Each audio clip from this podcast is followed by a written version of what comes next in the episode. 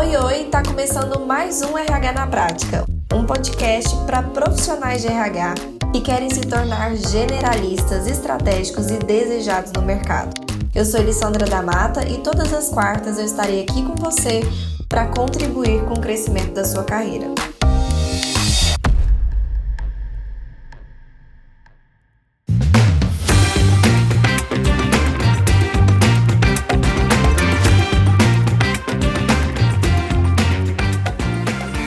Oi, oi! Tudo bem com vocês? Sejam muito bem-vindos e bem-vindas. Eu sou Elissandra da Mata, fundadora do Instituto RH na Prática, e aqui eu estou com vocês hoje para falar sobre um tema que vocês me pedem muito. Vamos falar então de remuneração variável, mais especificamente dentro do quesito de remuneração, nós vamos falar sobre bonificação variável, como bonificar os colaboradores de uma forma variável ao seu desempenho. O que, que, eu quero dizer aqui para você antes de mais nada? A gente faz esse tipo de programa de bonificação variável por vários intuitos, por vários motivos. Um dos motivos é direcionar os colaboradores em direção ao que realmente a empresa quer reforçar dessas pessoas, tá bom? Esse é um dos pontos. Segundo ponto é, de fato, a gente, a gente valorizar esse colaborador. A gente ter esse, essa possibilidade de fazer com que o colaborador se sinta valorizado e reconhecido pelos, pelo desempenho, pelas pelas metas, enfim, pelas coisas que ele realmente faz. Então existem essas duas vertentes aqui. Primeiro, o impulsionar o colaborador na direção que a gente quer, no caso que a empresa quer, e fazer com que ele seja reconhecido por isso quando ele acaba indo nessa direção que a empresa quer. Então, o que, que significa aí a bonificação variável? Nesse caso especificamente, a gente está falando sobre bônus variável em relação ao desempenho, em relação a batimento de metas, em relação a pessoa de fato atingir critérios especificados certificados pré-estabelecidos pela empresa. A forma de configuração desse bônus vai ser da sua escolha. Eu vou trazer aqui, obviamente, uma configuração geral, né? Alguns requisitos gerais para vocês, mas é muito importante que vocês entendam que tem uma flexibilidade aqui de vocês conseguirem atuar com as escolhas de vocês. Então, nesse caso, o que eu quero dizer para você é que existe fórmula de você flexibilizar e isso é incrível. Por que, que isso é incrível? Porque cada empresa tem a sua cultura, cada empresa tem aquilo que quer reforçar, cada empresa vai ter as suas metas macro, cada empresa de fato vai ter aquilo que é importante para ela. Então, se a gente traz aqui um Ctrl C, Ctrl V, e vocês sabem como eu sou contra o Ctrl C, Ctrl V de uma forma literal, como de fato não faz sentido a gente trazer uma replicação de algo pronto justamente por essa pluralidade das empresas, que é essa vantagem de você entender o mecanismo que está por trás, a lógica por trás e conseguir customizar para o que é importante para sua empresa, tá bom? Perfeito. Então é justamente um conjunto de critérios, de regras que são estabelecidas para bonificar esses colaboradores de uma forma variável, ou seja, não vai ser fixo, tá? Vamos falar da importância então desse sistema de bonificação variável? Estimula os colaboradores a atingir metas, porque claro, a gente direciona direciona os colaboradores em, em direção aonde a gente quer que eles vão. Então, estimula eles a baterem as metas que são importantes, isso é super bacana. Recompensa desempenho, como eu já disse, e óbvio, direciona o esforço de todo mundo numa mesma direção. Então, claro que vão ter aquelas metas de desempenho individuais, mas a gente está falando também de metas macro, que a gente já vai falar aqui, que é onde a gente une a empresa. Sabe aquele, aquela cultura onde talvez você entende que as pessoas estão com muito foco em si mesmas ou no seu próprio, na sua própria entrega ou nas suas próprias atividades e acaba não se envolvendo tanto de uma maneira geral com a empresa, com as metas da empresa, unidos ali em prol desse objetivo único. É até uma forma muito interessante da gente reforçar essa cultura. Porque sim, através de uma, de uma bonificação variável desse formato que eu vou trazer aqui para vocês, a gente também estimula esse trabalho em equipe em prol do que é importante para todos, que é a empresa, né? que é o crescimento da empresa. Bom, falando mais sobre isso, então, quais são as etapas que nós vamos definir aqui dentro dessa nossa live? Primeiro, a gente vai aprender que uma das etapas etapas importantes do processo de remuneração e bonificação variável é a definição das metas macro, das metas empresariais, combinado? Depois nós vamos ter as definições das metas de desempenho. Essas são as metas individuais, relacionadas ao cargo da pessoa. E depois a gente vai ter uma, uma definição fim ali dos pesos e critérios que vão pautar esse cálculo final ali desse processo processo, tudo bem? Então vamos começar pela definição das metas empresariais, ok? Bom, aqui a gente vai separar as metas empresariais em duas, que primeiro é a parte das metas financeiras, então é a definição ali da empresa. Aqui eu tô falando principalmente de metas empresariais, a gente tá falando de ano, porque normalmente a empresa faz todas as suas metas relacionadas a planejamento estratégico pensando em ano e não em meses ou enfim. Então, nesse sentido, a gente também, o que eu estou propondo aqui é uma remuneração, no caso, uma bonificação, uma bonificação variável anual, que vai fazer justamente o enlace ali de todas essas metas. O que, que seria a meta financeira? Basicamente, né, essa parte financeira é um indicador global de toda empresa. Obviamente que toda empresa quer e tem metas de faturamento, tem metas de lucro, tem metas relacionadas a atingimento financeiro. Todas elas têm. Só que nem sempre elas divulgam isso para os funcionários e nem sempre os colaboradores eles se envolvem diretamente em pensar como eu posso contribuir para que essa meta seja atingida. Então aqui a gente começa a colocar primeiro as metas macro da empresa como pré-requisitos principais. Se essas metas macro são batidas, então começa a se tornar viável para a empresa bonificar as pessoas. E aí sim, eu inclusive envolvo essas pessoas no planejamento estratégico. Então sim, o indicador, o, a parte remunera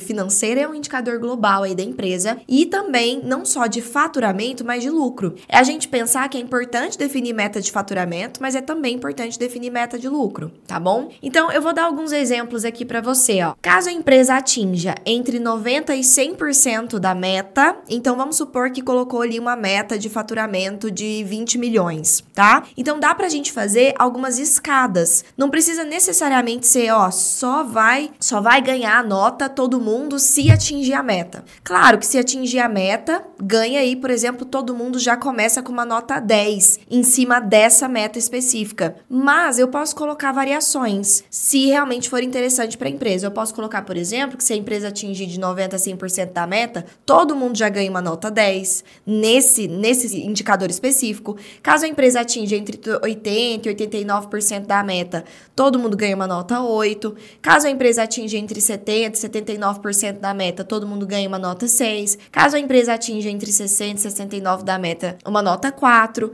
Entre 50% e 59% da meta, uma nota 2. E abaixo de 50% da meta, não tem bonificação. Então, você pode inclusive colocar em cima da meta da empresa, que é muito importante, uma meta de, de olha, independentemente de qual tenha sido o seu resultado individual, independentemente se você tenha tirado 10 na sua avaliação de desempenho individual, esse ano não tem bonificação para ninguém. Porque ou tem para todo mundo, no sentido de é, vai ter a política de bonificação para todo mundo esse ano, ou não tem para ninguém. E aqui o que vai cortar é justamente esse critério financeiro. E isso, inclusive, vai trazer trazer uma segurança para a empresa. Justamente porque financeiramente dar bônus para a empresa inteira é puxado financeiramente. E se a gente coloca uma meta né, de, olha, abaixo, então, se a empresa não atingir um faturamento X, ninguém tem bonificação, a empresa se sente também mais confortável de implantar, porque ela pensa, ótimo, então se eu tiver saído no prejuízo esse ano ou tiver sido um ano difícil financeiramente, eu não vou precisar me apertar por ter prometido uma bonificação.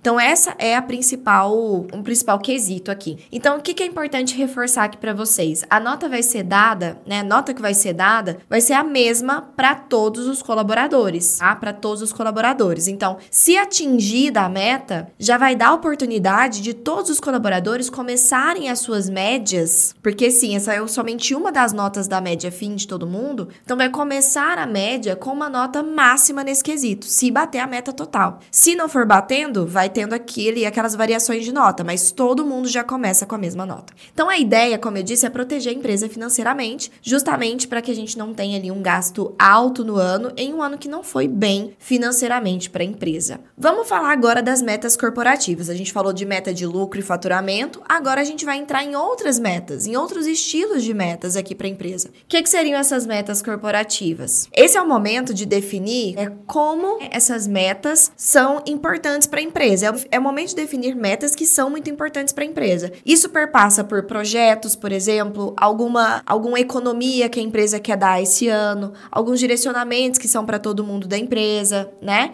Então vamos ver alguns exemplos aqui agora para vocês. Esses são aqui os estilos de, de na verdade, exemplos que dá pra gente utilizar para pensar em metas corporativas. Ah, eu quero que uma das metas corporativas seja a satisfação do meu cliente, seja a qualidade do meu produto.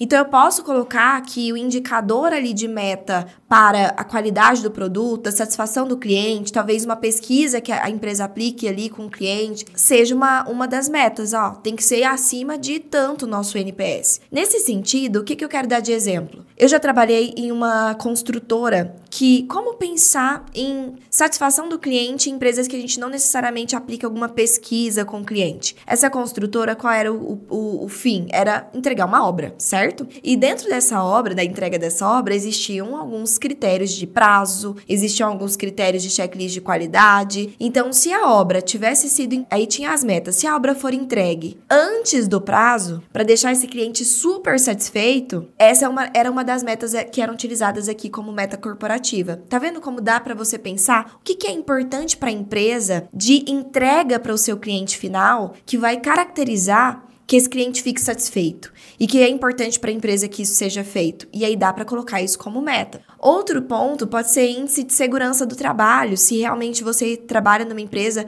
por exemplo, uma indústria, ou até, né, como eu disse, no ramo da construção civil, que pode ter muitos acidentes relacionados à segurança do trabalho, a gente pode colocar ali, olha, o nosso índice ali de segurança do trabalho tem que estar acima de X esse ano. A gente tem que fechar o ano com, é, no máximo, X relacionado a acidente de trabalho, se isso for um indicador importante para sua empresa. Outro exemplo de desperdício de matéria-prima, né? Olha, se a sua empresa trabalha com produto, com o quanto de matéria-prima é desperdiçado? Será que dá pra gente arrochar, como diz aqui no Goiás, arrochar essa meta e colocar uma meta de economizar um pouco mais nesse desperdício para todo mundo se envolver nisso? Lembra que nesse processo você está estimulando todo mundo a se envolver nas metas corporativas. Então é claro que a chance de bater metas mais arrojadas é maior, porque tá todo mundo envolvido naquilo. É, dentro dessa questão de matéria-prima, até dando um exemplo também que eu já coloquei numa empresa, que era, no caso, como era um escritório de prestação de serviços, para eles era muito importante a economia em gastos fixos da, ali, da estrutura que eles tinham física. Então, por exemplo, conta de luz, conta de água, é, desperdício de copos, plásticos, enfim, uma série de questões, papel. Então, uma série de questões que às vezes as pessoas não se policiavam, e aí foi colocada uma meta de diminuir os custos fixos, que na verdade eram, acaba sendo variável, né? Um fixo variável, porque apesar de ter conta de luz todo mês, nem todo mês vem o mesmo valor. Apesar de ter que consumir papel todo mês, nem todo mês a gente consome a mesma quantidade de papel. Então, é um custo fixo, mas que dá para enxugar. Então, como que a gente pode colocar isso? Ó, diminuição de X% dos gastos relacionados à administração. E aí todo mundo fazia um movimento de vigiar o outro. Ó, você desligou o ar-condicionado para ir embora? Porque às vezes ia almoçar, larga o, o ar-condicionado ligado, ou ia embora e esquecia uma luz acesa, esquecia o computador ligado. Então começou um movimento de todo mundo se policiar, de todo mundo, ó, não, não desliga o ar aí, hoje tá fresco, vamos abrir a janela. Ó, desliga a luz, tá de dia, ainda não tá precisando. Então, uh, olha só como envolve todo mundo em um processo que era importante para a empresa naquele momento. Índice de absenteísmo também é uma outra sugestão, é de você colocar ali, por exemplo, se a sua empresa tem um problema com absenteísmo, com faltas, né? O absenteísmo são as faltas das pessoas, você pode colocar algo nesse sentido. Só bate ali a meta empresarial, um dos critérios para as metas empresariais é o absenteísmo ser abaixo de X%. E é super importante dizer que você não vai escolher só uma. Nas metas aqui corporativas, você pode escolher várias. Claro que se começa a ficar muita, fica começa a ficar difícil de você deixar os colaboradores focados. Se você quer que eles foquem em alguma coisa que seja importante, você tem que definir as coisas que são mais importantes. Então, ali no máximo cinco, tá? No máximo cinco indicadores ali corporativos de metas corporativas para bater. Índice de volume de produção também pode ser. Então, se você quer aumentar a produtividade das pessoas, então uma mesma pessoa conseguir fazer mais, né? Então, você pode colocar metas especificadas nisso, né? Produção da empresa de uma maneira geral e todo mundo vai contribuir ali com o que diz respeito ao seu trabalho. Então, nesse sentido, depois de você definir as, as metas corporativas, você vai simplesmente atribuir pontuações para esses indicadores que somem 10. Então, as metas corporativas, somando todas, então vamos supor que você definiu 5. Todas elas têm que no final somar 10. Então, cada uma delas pode ter então a pontuação de 2, ou você pode colocar pesos diferentes. Essa meta aqui é tão importante que eu vou colocar ela com uma, com uma pontuação 5, só ela vale a metade. E aí a outra metade eu distribuo pelos outros. Ah, não, essas duas aqui valem 80% da importância dessas, dessas questões. As, aí o restante, os outros 20 eu divido entre as outras metas. Então eu tanto posso colocar pesos, como eu posso distribuir igual. Mas no final das contas, tem que somar 10. No seguinte sentido, se cada um vale 2, né? Eu tenho 5 é, metas corporativas e cada uma tá com a nota 2, e a empresa bateu três dessas metas, mas não bateu duas, então todo mundo já ganha uma nota 6. Não dá para ganhar mais do que 6. E todo mundo já então ganha essa nota 6. Por que, que não dá para ganhar mais que 6? Porque duas das metas não foram batidas. E essas metas, elas são empresariais, elas são para todo mundo. Ou seja, a nota ela também já é igual para todo mundo. Então, nesse movimento, nesse exemplo, se bateu ali a nota de a meta de faturamento, Tá, todo mundo já começou com 10 e bateu aqui uh, somente 3 das 5 metas corporativas, tá 6. Então, até nesse momento, nós somamos aqui 16. E claro que no final a gente vai fazer uma média, a gente vai dividir pelo número de indicadores e metas, mas por enquanto todo mundo já tá somando 16 pontos aí, digamos. 16, uma nota 16. E a, nós ainda temos a parte de avaliação individual. Então, essa parte de avaliação de individual é justamente a meta de desempenho, correto? É a meta de desempenho dessa pessoa. Então, a empresa, ela precisa sim avaliar periodicamente as pessoas para que esse dado esteja pautado em critérios justos de avaliação. Não dá para simplesmente, ah, Hum, esse fulano não foi bem esse ano, não. Nota 5 para ele. Não pode fazer isso, né, minha gente? Já que a gente tá reforçando a importância dos critérios justos para as metas financeiras e corporativas, que são super objetivas, são claras de saber se atingiu ou se não atingiu, a mesma coisa precisa ser aqui no desempenho individual, né? No desempenho das pessoas. Também precisa ficar claro para as pessoas se ela cumpriu, se ela não cumpriu. E aí você não precisa fazer nada diferente no sentido de se você já tem um sistema de avaliação de desempenho, você não precisa fazer nada diferente para colocar aqui dentro da sua, do seu sistema de bonificação variável. Por quê? Porque você vai pegar essa nota da variação de desempenho que você já aplica e você vai utilizar aqui como um dos critérios também da bonificação variável. Então é a mesma avaliação que você usa lá para o seu plano de cargos salários, que você usa para recompensar pessoas de outras formas, que você usa para feedback, é a mesma que vai ser utilizada aqui também para a sua bonificação variável. Então, a nota final da avaliação de desempenho vai ser uma média de todos os pontos que foram avaliados ali dentro do formulário da avaliação de desempenho, com uma nota sendo máxima 10 também. Metas financeiras, máximo 10. Metas é, corporativas, máximo 10 metas individuais de desempenho máximo 10. Então, no final, a gente tem no máximo 30 pontos aqui, né? Uma nota 30 é o máximo que as pessoas podem atingir. E aí, depois a gente faz uma média, divide por 3, né? Que são os três fatores avaliados. Então, a média dessa pessoa que tirou 10 em tudo é 10, né? Porque 30 dividido por 3 é 10. Então, nesse sentido, são, tem critérios que são super importantes e esses são os critérios que eu sugiro que esteja na sua avaliação de desempenho para que ela seja assertiva e na melhor metodologia metodologia hoje que existe no mercado, que é a gestão de pessoas por competências. Então, a gente vai aplicar aqui, dentro dessa minha sugestão, uma avaliação de desempenho por competências tá? Então, competências comportamentais do cargo, esse é um ponto. Indicadores dessas competências comportamentais, esse é outro ponto que tem que estar tá ali na sua avaliação. As competências técnicas dos cargos, juntamente com os indicadores de performance desse cargo. As competências organizacionais, ou seja, aquelas que são da empresa inteira, né, que pressupõem cultura. E os indicadores dessas competências organizacionais, que são comportamentos esperados de todos os cargos. Eu até trouxe aqui, ó, era impossível trazer para vocês o formulário formulário completo, porque de fato ele é completo, como já diz aí o nome. Então, eu trouxe alguns recortes para vocês entenderem, ó. Tem a parte de competências comportamentais, com seus as suas competências, os seus indicadores, o seu grau requerido e o seu grau atingido. Temos a parte das competências organizacionais, com as suas competências, os seus indicadores, o grau requerido e o grau atingido. Temos a parte técnica ali dos indicadores de performance, é que também tem a parte de grau requerido e grau atingido. Então, tudo isso aqui faz parte do que a gente vai utilizar no processo de avaliação de desempenho desses colaboradores. Distribuição de lucro seria uma bonificação, sim. E olha que legal é você colocar critérios para essa distribuição de lucro, porque muitas das vezes a gente perde oportunidades, perde grandes oportunidades de direcionar as pessoas em prol de coisas que são importantes para a empresa. Então, ao invés de simplesmente distribuir o lucro, por que, que vocês não colocam metas atribuídas a essa distribuição de lucro? Porque aí, olha só que legal, a pessoa ela, ela se torna responsável por aquilo que ela vai ganhar. Ela se sente corresponsável por aquilo. E ela vai começar a se esforçar mais por aquilo. E isso a gente faz o que? Estimula desempenho. A gente estimula com que as pessoas, primeiro, elas atuem em equipe, né, pensando sempre na empresa. Segundo, elas se envolvam com as metas. Elas vão se envolver. Bater uma meta, elas vão vibrar, elas vão comemorar, como se a empresa fosse delas, porque de fato elas vão ter algum ganho com aquilo. Elas vão ser remuneradas com aquilo. E elas é, estão trabalhando para aquilo. Então existe um, um porquê por trás do que elas estão fazendo.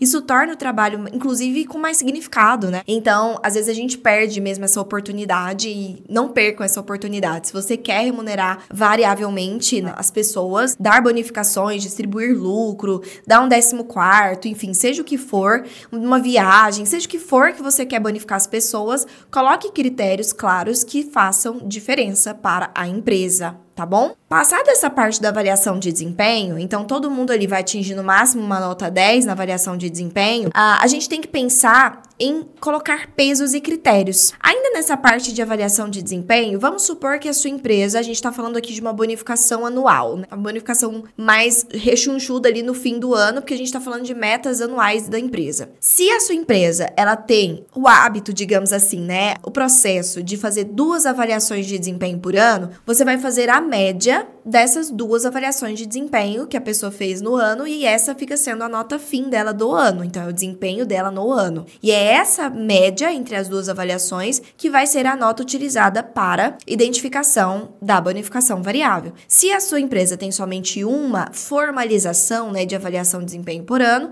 então essa vai ser a nota utilizada. E aí você pode colocar critério do tipo, olha, para a pessoa é, estar apta a fazer parte do programa de bonificação desse ano, ela tem que ter participado de pelo menos um ciclo de avaliação de desempenho. Porque se ela não participou de nenhum ciclo de avaliação de desempenho, vamos supor que o seu último ciclo de avaliação de desempenho foi em junho, julho, e essa pessoa entrou em setembro. Então, se ela entrou após esse ciclo, ela ainda não está elegível para participar do processo de bonificação variável deste ano. Ela vai entrar certinho no processo de bonificação variável do ano que vem. Por quê? Porque a gente não tem, primeiro, ela não contribuiu de uma maneira efetiva ou mais efetiva para a meta da empresa, porque ela teve pouco tempo ali, sendo que comparada a quem estava ali desde janeiro contribuindo. Segundo, ela ainda não vai ter tido ali a parte de avaliar o desempenho dela, então eu vou faltar um dado. Então, você pode colocar esse tipo de regra. Ah, se a pessoa entrou depois, ela ganha, mas ela ganha um percentual somente do tempo que ela atuou naquele ano. Então é um é um proporcional. Ah, não, então você vai estipular, essas regras também com relação a, a essas a quais são as os critérios que são imprescindíveis, então ela precisa ter passado por pelo menos um ciclo de avaliação de desempenho e aqueles que são maleáveis. Então, falando de pesos e critérios, chegou o momento de você pegar essas três, esses três dados que você tem das metas financeiras, das metas corporativas e do desempenho das pessoas e você vai calcular a média fim desses colaboradores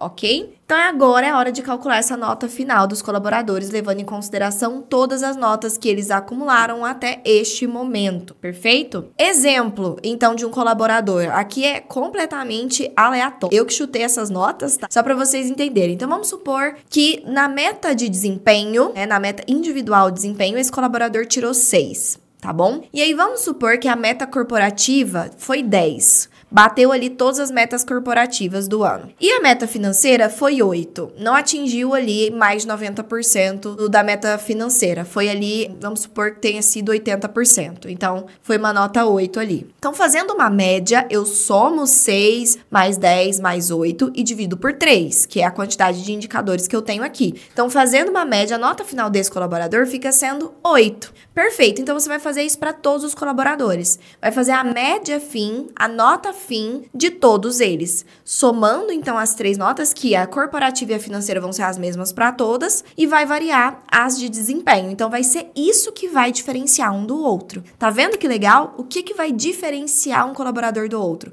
O desempenho individual. E isso fica extremamente justo. Por quê? Porque se a empresa atingiu a meta, perfeito. Todo mundo, mérito de todo mundo ali que uniu as mãos. Agora, se o meu desempenho for me foi melhor individualmente, se eu contribuir mais no fim das contas para que essas metas tenham sido batidas, se o meu desempenho individual foi mais arrojado, eu também mereço uma fatia maior desse bônus, entende? Então, porque senão o que que acontece? Eu vou simplesmente escorar nos colegas, né? Eu vou escorar nos coleguinhas. Ah, eu tô vendo que tá todo mundo trabalhando para bater essas metas corporativas aí, e se der certo todo mundo ganha essa nota, eu vou deixar esse povo trabalhar pela nota, pela, pelas metas corporativas e no final eu ganho a nota também. Perfeito. A nota das metas corporativas você pode até ganhar, mas se você for mal avaliado no seu desempenho individual, a sua média vai lá para baixo. E é aqui que a gente determina, por exemplo, exemplo, agora, ó, já passando aqui para frente, dando spoiler do que tava lá na frente, que eu já tô falando desse assunto, você vai determinar então essas faixas de nota para ganhar o bônus. Então não é todo mundo que ganha o bônus, não. Calma. Dependendo da nota fim, você pode colocar aquelas escadas de bônus. Então, olha só. Se a nota final foi abaixo de 6, não ganha o bônus. Então, se na média final somou tudo e conseguiu ficar abaixo de 6, não ganha o bônus. Porque significa que a meta, que a, o desempenho individual da pessoa foi muito ruim. Nota final entre 6,1 e 7 ganha 70% do valor do salário. Isso porque eu tô considerando que o bônus aqui é um salário inteiro. É 100% de um salário. Então, é como se fosse um décimo quarto quarto. A gente já ganha o décimo terceiro, então seria um décimo quarto salário. Isso fica proporcional ao salário de cada um. É quem ganha 1.500 vai ganhar 1.500 de bônus no máximo quem ganha 5 mil vai ganhar 5 mil de bônus no máximo e assim vai. Essa é uma sugestão, mas a forma que você vai remunerar também fica a seu critério. E aqui você vai estabelecer justamente essas escadas de remuneração em cima do desempenho. Então, entre 7.1 e 8, o que que quem ganha, quem, o que que ganha quem tá entre essas notas? Entre 1.1 e 9, o que que ganha? Entre 9.1 e 10, o que que ganha? Então, aqui, usando esse exemplo, o bônus é um salário, entre 7.1 e 8, 80% do salário, entre entre 8,1 e 9, 90% do salário, entre 9,1 e 10, 100% do salário. Elis, mas tá muito arrojado isso aí, é difícil alguém tirar 10. Então você vem aqui e muda os seus critérios. Tá vendo como é flexível? Muda os seus critérios para aquilo que se encaixa dentro da empresa. E esse que é o bacana. E aí, voltando aqui no que eu ia dizer, ainda tem como você estipular pesos. Você não necessariamente precisa fazer, como eu disse, de somar os três e dividir por três. Se eu tô somando os três e dividindo por três, eu estou atribuindo o mesmo peso de importância para esses três indicadores, concordam? Mas aqui eu ainda posso atribuir pesos diferentes para cada um desses pontos. Então, no final das contas, eu posso colocar que a meta de desempenho vale mais. Ela pesa mais no fim das contas, ela pesa 40% ali do peso da nota. A meta corporativa, ela tem um peso de 30%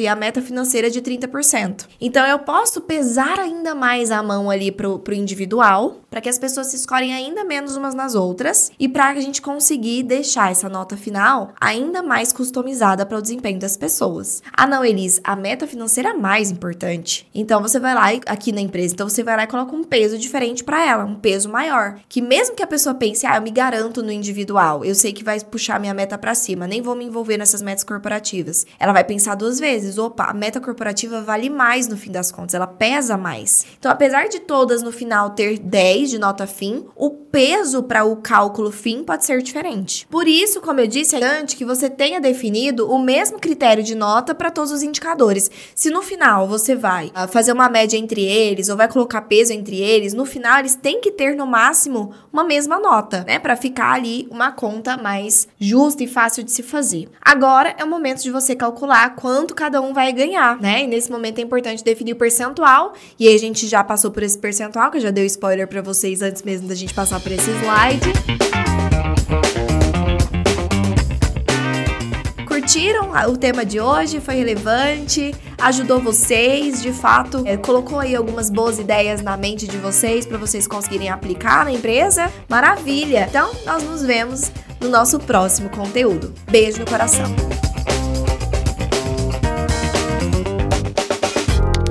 aí, gostou do episódio de hoje? Então, compartilhe com nossos colegas de profissão e se una a mim na missão de propagar o RH estratégico. Eu também vou adorar me conectar com você por outras redes. Me adiciona nas redes sociais pelo Instagram, arroba Damata, e também pelo LinkedIn e YouTube. Um beijo e até a próxima quarta!